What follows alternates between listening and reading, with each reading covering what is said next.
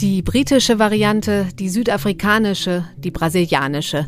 Kanzlerin Angela Merkel warnt jeden Tag fast schon verzweifelt vor den Gefahren durch die Mutanten des Coronavirus. Und nicht nur sie.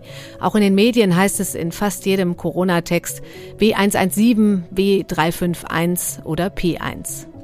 Die Mutanten machen uns Angst. Kein Wunder, wenn man hört, dass P1 gerade Brasilien überrollt oder B117 jetzt dafür verantwortlich ist, dass bei uns die Infektionszahlen so heftig steigen. Wir stecken mitten in der dritten Welle und die Mutanten sind mit Schuld daran.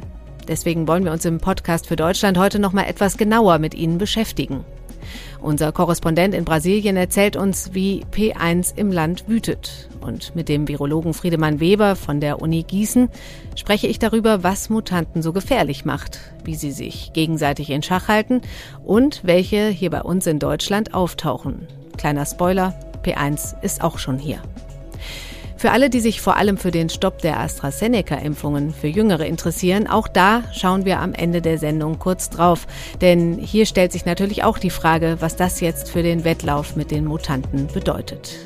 Heute ist Mittwoch, der 31. März und ich bin Katrin Jakob. Schön, dass Sie dabei sind. Wenn wir über die Mutanten sprechen, dann müssen wir über Brasilien sprechen. Dort wütet die Pandemie im Moment besonders schlimm. Dreieinhalbtausend Tote an nur einem Tag, dazu 80.000 Neuinfektionen. Schuld ist die Mutante P1, die dort mit voller Wucht zuschlägt. Mein Kollege Jack Brüwiller ist Lateinamerika-Korrespondent der FAZ. Er lebt in Sao Paulo, der größten Stadt Brasiliens mit gut 12 Millionen Einwohnern. Jack, erzähl uns doch mal, wie du die Situation da gerade erlebst. Ja, im Moment ähm, ist es ziemlich ruhig geworden hier in São Paulo. Ähm, das ist äh, erstaunlich. Das war auch nicht immer so in den letzten Monaten. Jetzt ähm, mussten die Behörden äh, eine Reihe von Feiertagen vorziehen, um ähm, die Mobilität der Bevölkerung auch ein bisschen runterzubringen, ähm, weil das Gesundheitswesen hier und auch im Resten des Landes das ist jetzt äh, ziemlich am Limit angelangt. Es gibt ähm, Wartelisten von Patienten landesweit ungefähr 6000 Leute, die auf ein Bett in der Intensivstation warten. Ähm, ja, es äh, ist jetzt ziemlich ernst geworden, halt auch für ganz normale, in Anführungszeichen, Fälle. Ähm, man, man kann sich nicht mehr leisten, auf ein Intensivbett angewiesen zu sein. Und das hat jetzt auch in der Bevölkerung, ähm, ja, die Verunsicherung ist in Angst umgeschlagen jetzt. Ja, ich hatte ein, ein Interview von dir gelesen mit einem Virologen, Attila Yamarino. Der ist auch auf YouTube ordentlich unterwegs. Eine der meistgehörten Stimmen in Brasilien in der Corona-Pandemie, hast du gesagt. Das Interview, das hänge ich auch in die Show Notes. Jedenfalls hat der im Gespräch mit dir äh, den Ernst der Lage ziemlich drastisch geschildert. Es gibt nicht für alle Betten. An einigen Orten fehlt Sauerstoff. Es fehlen Medikamente, Anästhetika. Einige Orte sind am Limit ihrer Möglichkeiten. Wir befinden uns bereits im Kollaps. Doch es kann noch viel passieren. Ja, es kann noch viel passieren, sagt er. Was hat er denn sonst noch erzählt?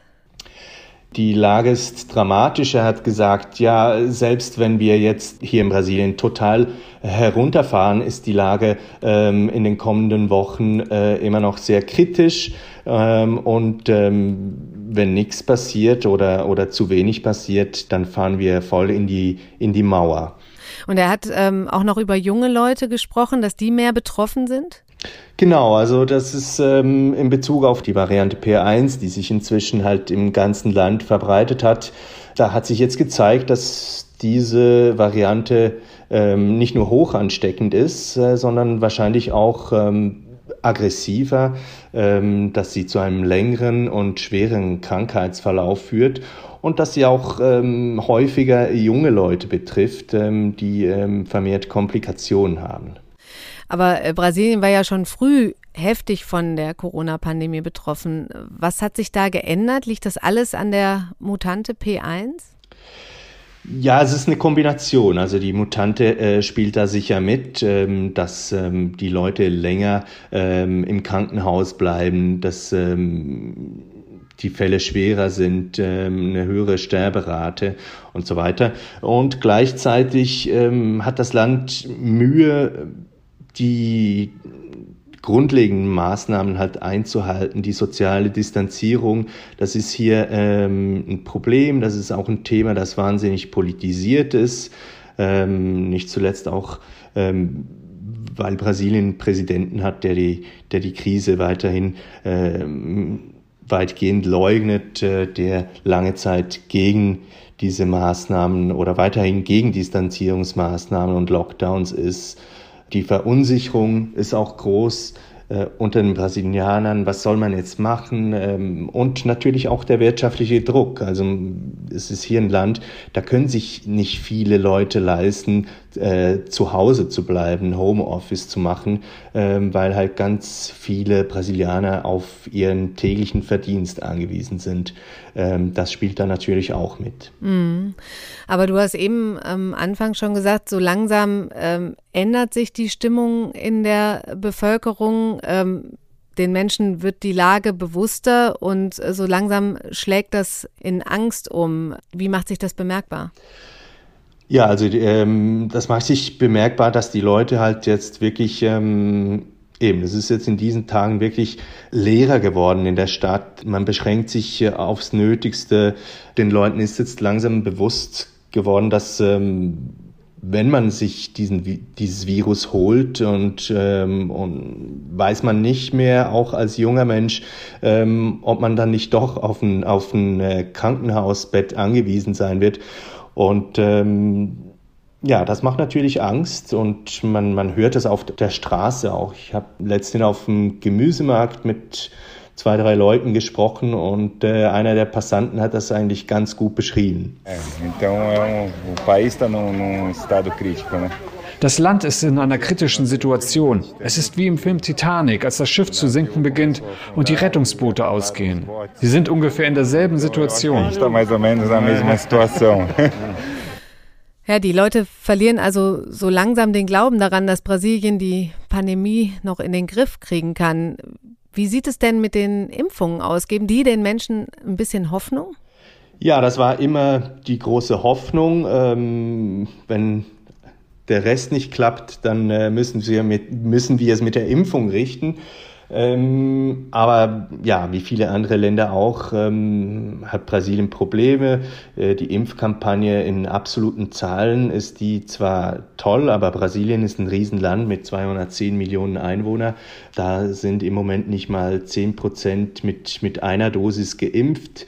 Gleichzeitig hat die Regierung auch versagt bei der Beschaffung von Impfstoffen. Also heute weiß man, dass ähm, bereits im letzten Jahr Angebote abgelehnt wurden von Pfizer. Also Brasilien hätte schon äh, im Dezember wahrscheinlich Pfizer-Impfungen haben können. Das ist für viele unverständlich. Ähm, also wenn man schon auf die Impfung setzt ähm, und, und dann äh, nichts tut, wenn man die Möglichkeit hatte, das verstehen viele halt nicht. Äh, das, das löst auch eine, eine Frustration aus in der Bevölkerung, wie mir auch dieser Passant erklärt hat. Brasilien kann als Drittwelt angesehen werden. Doch dann sieht man Länder wie Chile und andere, da werden alle geimpft. Das ist dann ziemlich frustrierend, dass Brasilien mit seiner ganzen Kaufkraft nicht dieselben Vorkehrungen getroffen hat. Ja, da klingt ein ziemlich klarer Vorwurf an die Regierung durch. Ist er in deinen Augen berechtigt? Ja, also das war, ähm, hat mir auch der Virologe Yamarino im, im Gespräch erzählt. Die Regierung hat sich dafür entschieden, nichts zu tun. Äh, das war schon zu Beginn der Pandemie so, als Bolsonaro ähm, zuerst meinte, ja, das sei eine Grippe und äh, später meinte er, ja, dann stecken sich halt 70 Prozent an, da müssen wir durch, ähm, heult doch nicht. Ähm, also es ist ähm, eine, eine permanente Negierung ähm, seitens der Regierung ähm, angesichts dieser Krise im Gang. Es wäre wahrscheinlich besser gewesen, hätte man das von Anfang an ernst genommen, dann hätte man möglicherweise auch diesen Kollaps, in den äh, das Land nun geraten ist, ähm, verhindern können. Mhm. Aber jetzt äh, reagiert Bolsonaro auf die Kritik. Äh, warum gerade jetzt und was macht er? Ja, er ist in Rücklage geraten, politisch auch. Da kam jetzt in den letzten Wochen kam äh, heftige Kritik aus der Wirtschaft, aber dann auch aus dem Kongress von den äh, Mitte-Rechtsparteien. Die bilden einen ziemlich mächtigen Block politisch. Daran kommt Bolsonaro nicht vorbei. Er musste reagieren, er musste sich mäßigen. Er hat den Gesundheitsminister äh, gewechselt. Ähm, nun ist kein Armeegeneral mehr Gesundheitsminister, sondern hm. ein Arzt, der für das Tragen von Masken einsteht und so weiter. Äh, er hat nun auch ebenfalls äh, wegen des Drucks ähm, aus dem Kongress seinen Außenminister ausgewechselt, ähm, weil er weiß, äh, sein politisches Leben kurzfristig ist in Gefahr, wenn er ähm, diesen Druck nicht, sich diesem Druck nicht fügt, mhm. aber auch längerfristig natürlich mit Blick auf die Wahlen im kommenden Jahr. Ja, Jack, ich danke dir. Ähm, ich wünsche dir und deiner Familie alles Gute. Bleib gesund. Du auch. Herzlichen Dank.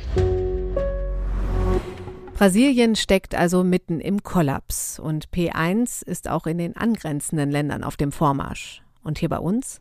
Ist die sogenannte brasilianische Mutante hier auch schon angekommen? Wird das überhaupt ausreichend untersucht? Und was macht diese und andere Coronavirus-Varianten eigentlich so gefährlich?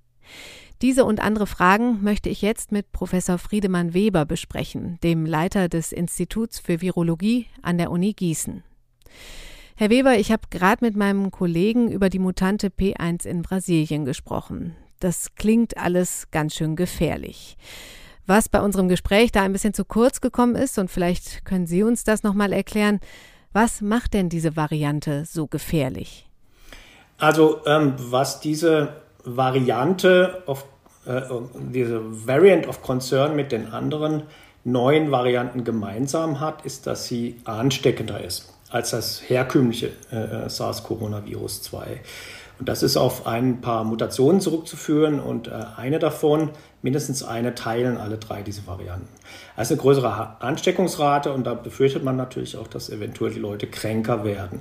Und das ist für die britische Variante bereits nachgewiesen. Mhm, aber bei P1 auch? Bei P1 ist mir das nicht bekannt. Wie ist das denn? Ist P1 auch schon hier bei uns in Deutschland angekommen? P1 ist bei uns schon nachgewiesen worden, es kommt aber nicht von der Stelle. Wahrscheinlich liegt es daran, dass die britische Variante, die B117, jetzt quasi die Lufthoheit hat und da wenig Luft ist. Und vor allem hat die, äh, äh, diese brasilianische Variante keinen Vorteil der britischen gegenüber, denn die ist ja entstanden, weil schon eine Menge Leute so ein bisschen natürliche Immunität hatten. Und mhm. diese brasilianische Variante, die P1, die äh, entkommt dieser Immunität ja ein bisschen und hat deswegen dem alten Virus gegenüber einen Vorteil. Okay. Und ähm, im Moment sind bei uns aber noch nicht genug äh, immune Personen da, dass sie diesen Vorteil ausspielen könnte. Okay, sie wird also jetzt noch von B117 verdrängt sozusagen? Ja, so stellt man sich das vor. Da kommt mir aber die Frage, wird denn bei uns überhaupt ausreichend untersucht, ob und wo diese Mutanten schon unterwegs sind? Wird genug sequenziert? So ist ja der Fachbegriff. Also ob man jemals genug sequenzieren kann, weiß ich natürlich nicht, aber das ist in Angriff genommen worden und scheint, soweit ich das jetzt gehört habe, auch jetzt einigermaßen Routine zu sein. Das wird ja auch bezahlt. Schöne, schön wäre natürlich, wenn man nicht nur bei den Fällen schauen würde, sondern generell so eine Art Surveillance machen, also quasi stichprobenartig in der ganzen Bevölkerung schaut. Das wird nicht getan. Hm, ich habe eh gelesen, dass Deutschland gerade nicht so der Spitzenreiter im Sequenzieren ist. Ähm, mhm. Warum können Sie sich vorstellen, warum das so ist? Ja, bei uns hat man wahrscheinlich nicht so eine Tradition gehabt wie jetzt in, im Vereinigten Königreich oder in den USA, wo das wesentlich aggressiver vorangetrieben worden ist. Aber es ist äh, definitiv ein Fehler gewesen. Solche Initiativen gab es ja auch in der Vergangenheit, aber die sind irgendwie nicht sehr weit gekommen. Was wissen wir denn jetzt? Also welche ähm, Varianten sind in Deutschland schon verbreitet? B117 haben wir genannt, das wissen wir, aber äh, welche noch?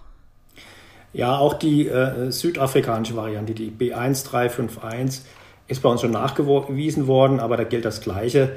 das ist noch, hat noch nicht überhand genommen. Und P1 eben auch. Können Sie sich vorstellen, dass das uns auch so überrollt, wenn Sie sagen, dass jetzt mehr Menschen immun werden? Also wenn quasi äh, ja mehr Leute geimpft sind oder das Virus ähm, über oder die Krankheit überstanden haben, kann uns das dann auch noch so überrollen? Also es könnte eine kritische Phase kommen, wenn sehr, sehr viele Menschen zum ersten Mal geimpft sind, aber noch nicht zum zweiten Mal. Denn der Impfschutz, den man nach dem zweiten Mal Impfen aufgebaut hat, der Immunschutz, der sollte eigentlich zumindest für einige Zeit stark genug sein, um auch diese neuartigen Varianten auszubremsen. Und ähm, das ist aber momentan natürlich nicht der Fall. Und wenn wir jetzt noch mehr Menschen haben, die zum ersten Mal geimpft wurden, wobei man da auch schon einen ganz guten Schutz hat, und natürlich auch die, die sich infiziert hatten und nur so einen recht schwachen Immunschutz haben, weil sie sich vielleicht auch nicht große Symptome abgeholt haben. Das ist tatsächlich so eine Art, ich nenne das immer äh, Trainingslager für solche Varianten oder da verschafft man ihnen einen Vorteil gegenüber der B117. Also das ist eine kritische Phase, die wir so schnell wie möglich überwinden sollten. Mhm. Jetzt steigen ja bei uns die Zahlen gerade wieder kräftig und ähm, Sie sagen, da könnten jetzt auch, äh, wenn, wenn die Impfung eben nicht ganz so hinterherkommt, ähm, Tür und Tor geöffnet werden. Ähm, können da weitere, auch weitere neue Varianten entstehen? Also damit muss man immer rechnen. Aber es ist ja so, dass alle drei Varianten einiges miteinander gemeinsam haben, obwohl sie unabhängig voneinander entstanden sind. Und das äh, zeigt uns eigentlich, dass zumindest unter den momentanen Gegebenheiten, dass die Mutationen sind, die einen deutlichen Vorteil haben. Mhm. Das kann aber durchaus sein, wenn äh, mehr geimpft wird oder auch gegen die neuen Varianten dann spezifisch geimpft wird, dass dann wieder neue auftauchen. Aber momentan ist das eigentlich nicht zu sehen. Mhm. Also ähm, könnte es passieren, dass wir mit der ersten deutschen Mutante rechnen müssen? Also ähm, da hoffe ich mal schwer, dass wir mit dem Impfen dann doch ein bisschen schneller sind, als dass sich hier eine neuartige, wirklich ganz andere Variante etabliert. Diese Varianten haben ja ein ganzes Sträußchen an Mutationen, das sind nicht nur zwei oder drei, sondern sehr viel mehr. Das heißt, die brauchen schon bestimmte äh, Bedingungen, um zu entstehen. Mhm. Die da wären, welche Bedingungen braucht man? Also bei der britischen Mutante weiß man zum Beispiel, dass es, äh, ähm, oder nimmt man sehr stark an, dass es äh, sich gebildet hat, weil jemand ähm, immunsupprimiert war, zwar nicht komplett immun äh, unterdrückt oder defizient, aber eben so, dass er sehr lang chronisch infiziert war mit dem Virus und sich das im Wirt, sagen wir, ähm, so weit adaptiert hat an diese Bedingungen, nämlich so ein bisschen Antikörperspiegel und das ist dann eben genau dieser Trainingsgrund. Äh, mhm. Und, ähm, und dadurch haben sich diese ganzen Mutationen angesammelt, also über Wochen hinweg. Okay, aber ausgeschlossen ist es dann nicht, dass sich da auch nochmal eine Mutation äh, ähm, bei, bei jemandem bildet, die neu ist. Kann man alles nicht ausschließen, aber das ist momentan nicht unsere Hauptsorge. Könnten äh, solche neuen Mutanten auch tödlicher werden? Ich habe letztens gelesen, dass das Virus eigentlich keinen Druck hat, tödlicher zu werden. Was heißt das? Also es kommt immer darauf an, wie ein Virus sich überhaupt vermehrt. Und hier haben wir es ja mit einem respiratorischen Virus zu tun, also eines, das eben über Tröpfchen oder Aerosole übertragen wird. Und da geht es eigentlich darum, dass es effizient unseren Atemtrakt infiziert, damit wir das eben auch aushusten oder gar ausatmen können. Und natürlich ist es so, je mehr Virus wir ausstoßen, desto wahrscheinlicher ist es, dass wir auch jemanden anstecken. Und darum geht es in Anführungszeichen den Viren ja. Und eine höhere Viruslast resultiert halt oftmals auch in einer stärkeren Krankheit. Von daher kann da durchaus unter gegebenen Bedingungen, nämlich wenn wir noch sehr viele, wir sagen immunologisch naive Wirte haben, empfängliche Wirte, die sich also sehr gut infizieren lassen, und die sind dicht aufeinander, dann äh, eröffnen wir quasi den Wettbewerb für die aggressiv wachsenden Virusmutanten. Und das ist mit ein Grund, warum äh, solche äh, äh, Maßnahmen wie einfaches Abstand halten oder möglichst Kontakte zu beschränken eben auch auf die Evolution einwirkt, nämlich dass dann eher Varianten, die ein bisschen länger warten können, hochkommen. Vielleicht fassen wir noch mal kurz zusammen, auch für die Hörer. Was macht denn diese Mutanten eigentlich so gefährlich? Also zuallererst bestimmt die höhere Übertragungsrate. Ja, also sie sind ansteckender, die, genau. Ja, sie sind ansteckender. Und dann kommt natürlich zumindest bei der britischen äh, eigentlich belegt dazu, dass sie auch kränker macht. Und die Leute liegen auch länger auf den Intensivstationen mhm. oder generell in der Klinik. Und das verbraucht natürlich umso mehr Kapazitäten. Ne, wenn da jemand länger in der Klinik liegt, dann ist eben länger da kein Platz mehr für den. Und ähm, selbst wenn diese Varianten nur, man geht so von 60 Prozent mehr äh, übertragbar sind, dann ist das in der Summe eben epidemiologisch gesehen schon ganz ordentlich. Man sieht ja, wie steil die Kurven nach oben gehen. Ja. Und in Großbritannien ist das innerhalb von ein paar Wochen, an, hat es sich an die Spitze gearbeitet, quasi das Virus. Hm. Werden, ähm, kann man auch sagen, dass die Mutanten für Jüngere gefährlicher sind, also eher auch Jüngere angreifen? Das ist tatsächlich so bei der britischen Variante. Da sieht man überdurchschnittlich viele junge Leute, die infiziert sind. Das kann an der Variante selbst liegen, kann auch daran liegen, dass jetzt halt sehr viele Ältere schon geimpft sind. Aber man befürchtet tatsächlich, dass es auch ein biologischer Effekt ist. Und wie ist es mit, mit Reinfektionen? Da wird ja auch viel drüber geschrieben und spekuliert, dass man sich neu infizieren kann.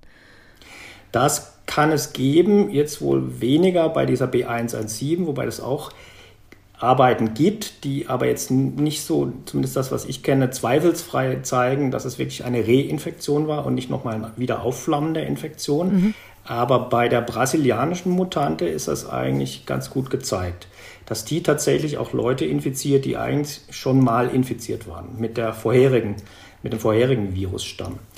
Allerdings in den meisten Fällen verläuft die zweite Infektion dann wohl auch mit äh, milderer Symptomatik. Die große Sorge ist ja auch, dass die bestehenden Tests die Mutanten möglicherweise nicht erkennen. Ist das bei den bekannten Varianten schon der Fall?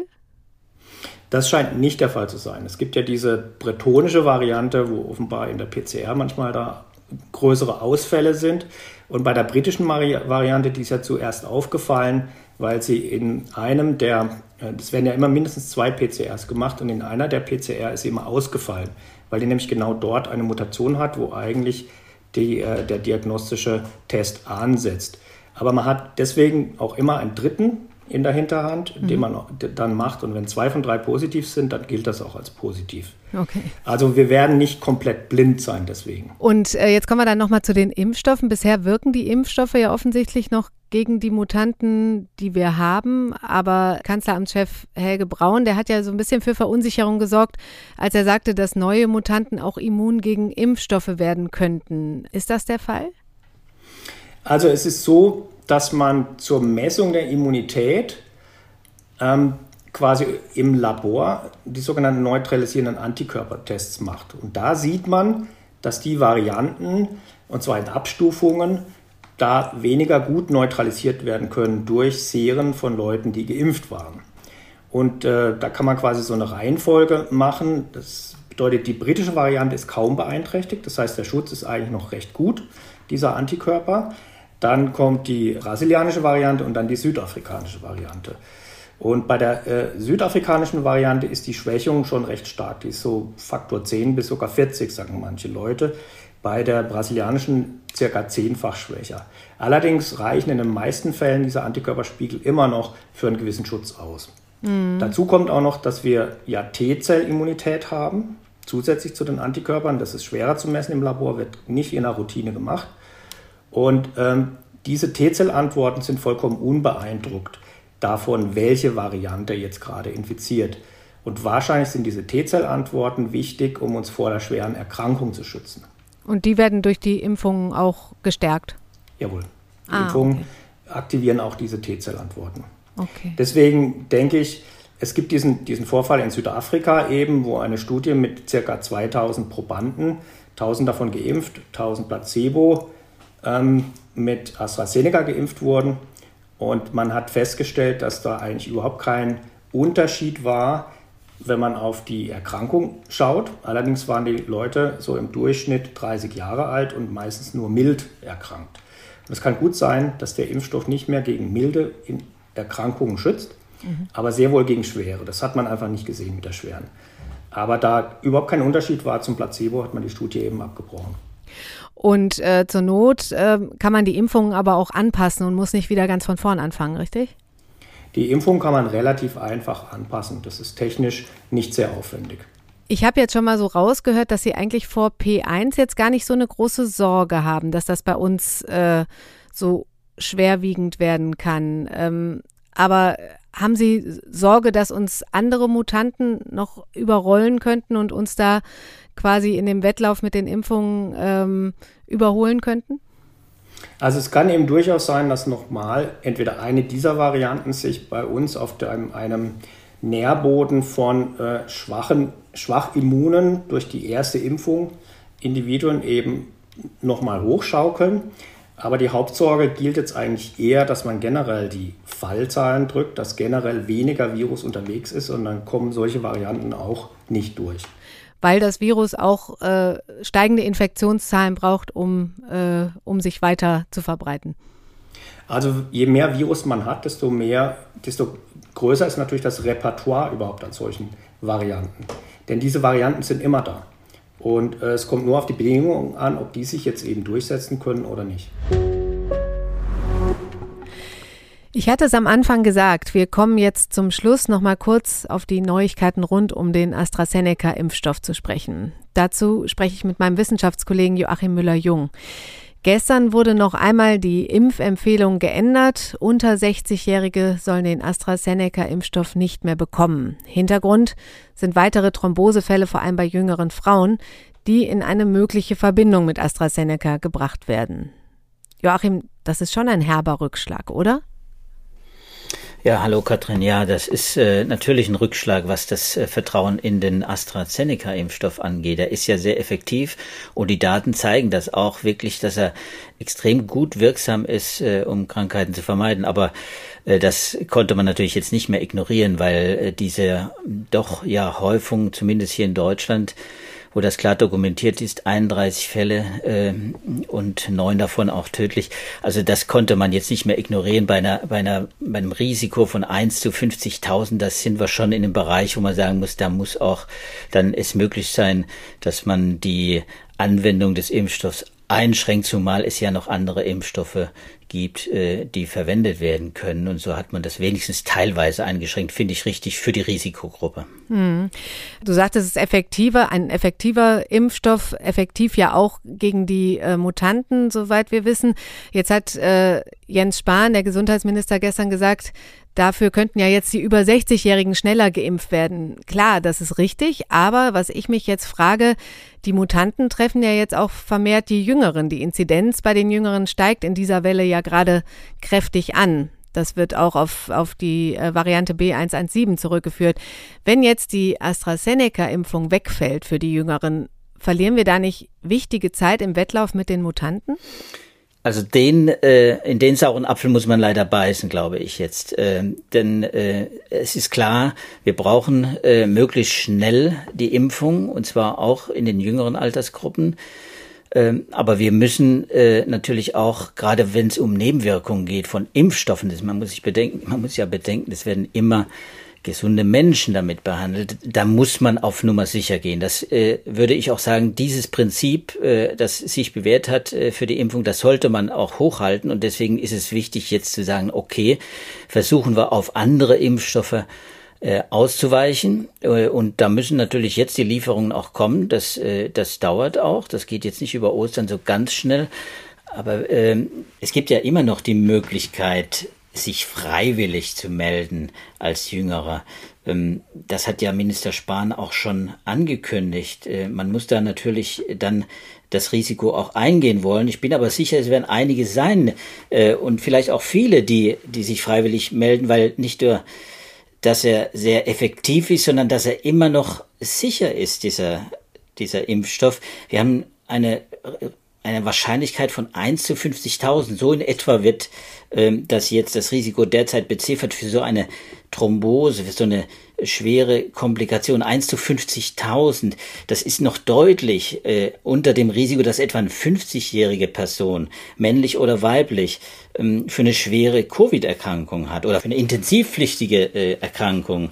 Also wenn die, es sterben etwa äh, einer von 1000 Infizierten bei den 50-Jährigen. Das ist bei den Jüngeren natürlich sehr viel weniger, aber das Risiko, hm, eine schwere lebensbedrohliche Komplikation durch den Impfstoff zu haben, ist natürlich immer noch äh, sehr gering. Die Entscheidung ist deswegen jetzt anders gefallen äh, zu Ungunsten des Impfstoffs, wenn man so will, für die Jüngeren, weil man einfach auch Alternativimpfstoffe zur Verfügung hat. Okay, aber ich höre schon, du siehst das alles nicht ganz so dramatisch und du gibst AstraZeneca auch noch eine Chance. Naja, AstraZeneca muss man eine Chance geben, weil es einfach ein sehr günstiger Impfstoff ist, der gut zu lagern ist, der hoffentlich auch in der dritten Welt dann auch äh, schnell und äh, breit angewendet wird. Äh, und man muss natürlich immer bei jedem Impfstoff äh, muss man Kompromisse machen. Das ist völlig klar. Das ist bei jedem Medikament muss man, Impfstoff, äh, muss man Kompromisse machen. Ich glaube, äh, AstraZeneca hat ja relativ äh, große Kapazitäten auch in der Produktion und äh, wir brauchen es eben auch nicht nur bei uns in Deutschland eine schnelle, zügige Durchimpfung der Bevölkerung. Und äh, jetzt muss man sehen, wir haben bei diesem bei diesen Nebenwirkungen, über die wir jetzt sprechen, äh, gibt es ja inzwischen auch einen äh, Diagnosealgorithmus. Man kann es diagnostizieren, man kann es vor allem auch behandeln. Die Kliniker wissen Bescheid und so dass wir auch äh, dann viele Fälle, die dann auftreten, wenn man es jetzt äh, auf die Weltbevölkerung mal umlegt gewissermaßen, viele Fälle lassen sich dann auch äh, vermeiden, äh, diese Kollateralschäden, die da eben offenbar in einer gewissen Zahl jedenfalls unvermeidlich sind. Der Wettlauf zwischen dem Virus, seiner Mutanten und den Impfungen, der wird uns noch eine Weile in Schach halten.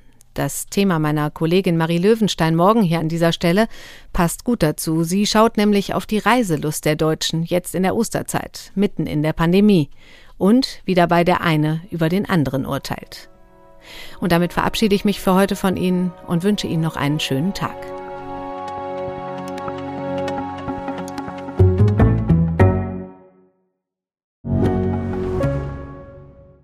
Mein Name ist Dr. Tillmann Rümenapf, niedergelassener Kinder- und Jugendarzt hier im Ennepe-Ruhr-Kreis. Die Einführung der Telematik sehe ich durchaus als Chance, aber aktuell fällt das System oft aus und es gibt viel zu wenig technischen Support. Dafür geht eine Menge Zeit drauf, in der ich die Kinder nicht genügend betreuen kann. Das muss sich ändern. Die besondere Nähe der niedergelassenen Haus- und Fachärzte ist in Gefahr. Was die Gesundheitspolitik jetzt dringend ändern muss, erfahren Sie auf rettetdiepraxen.de. you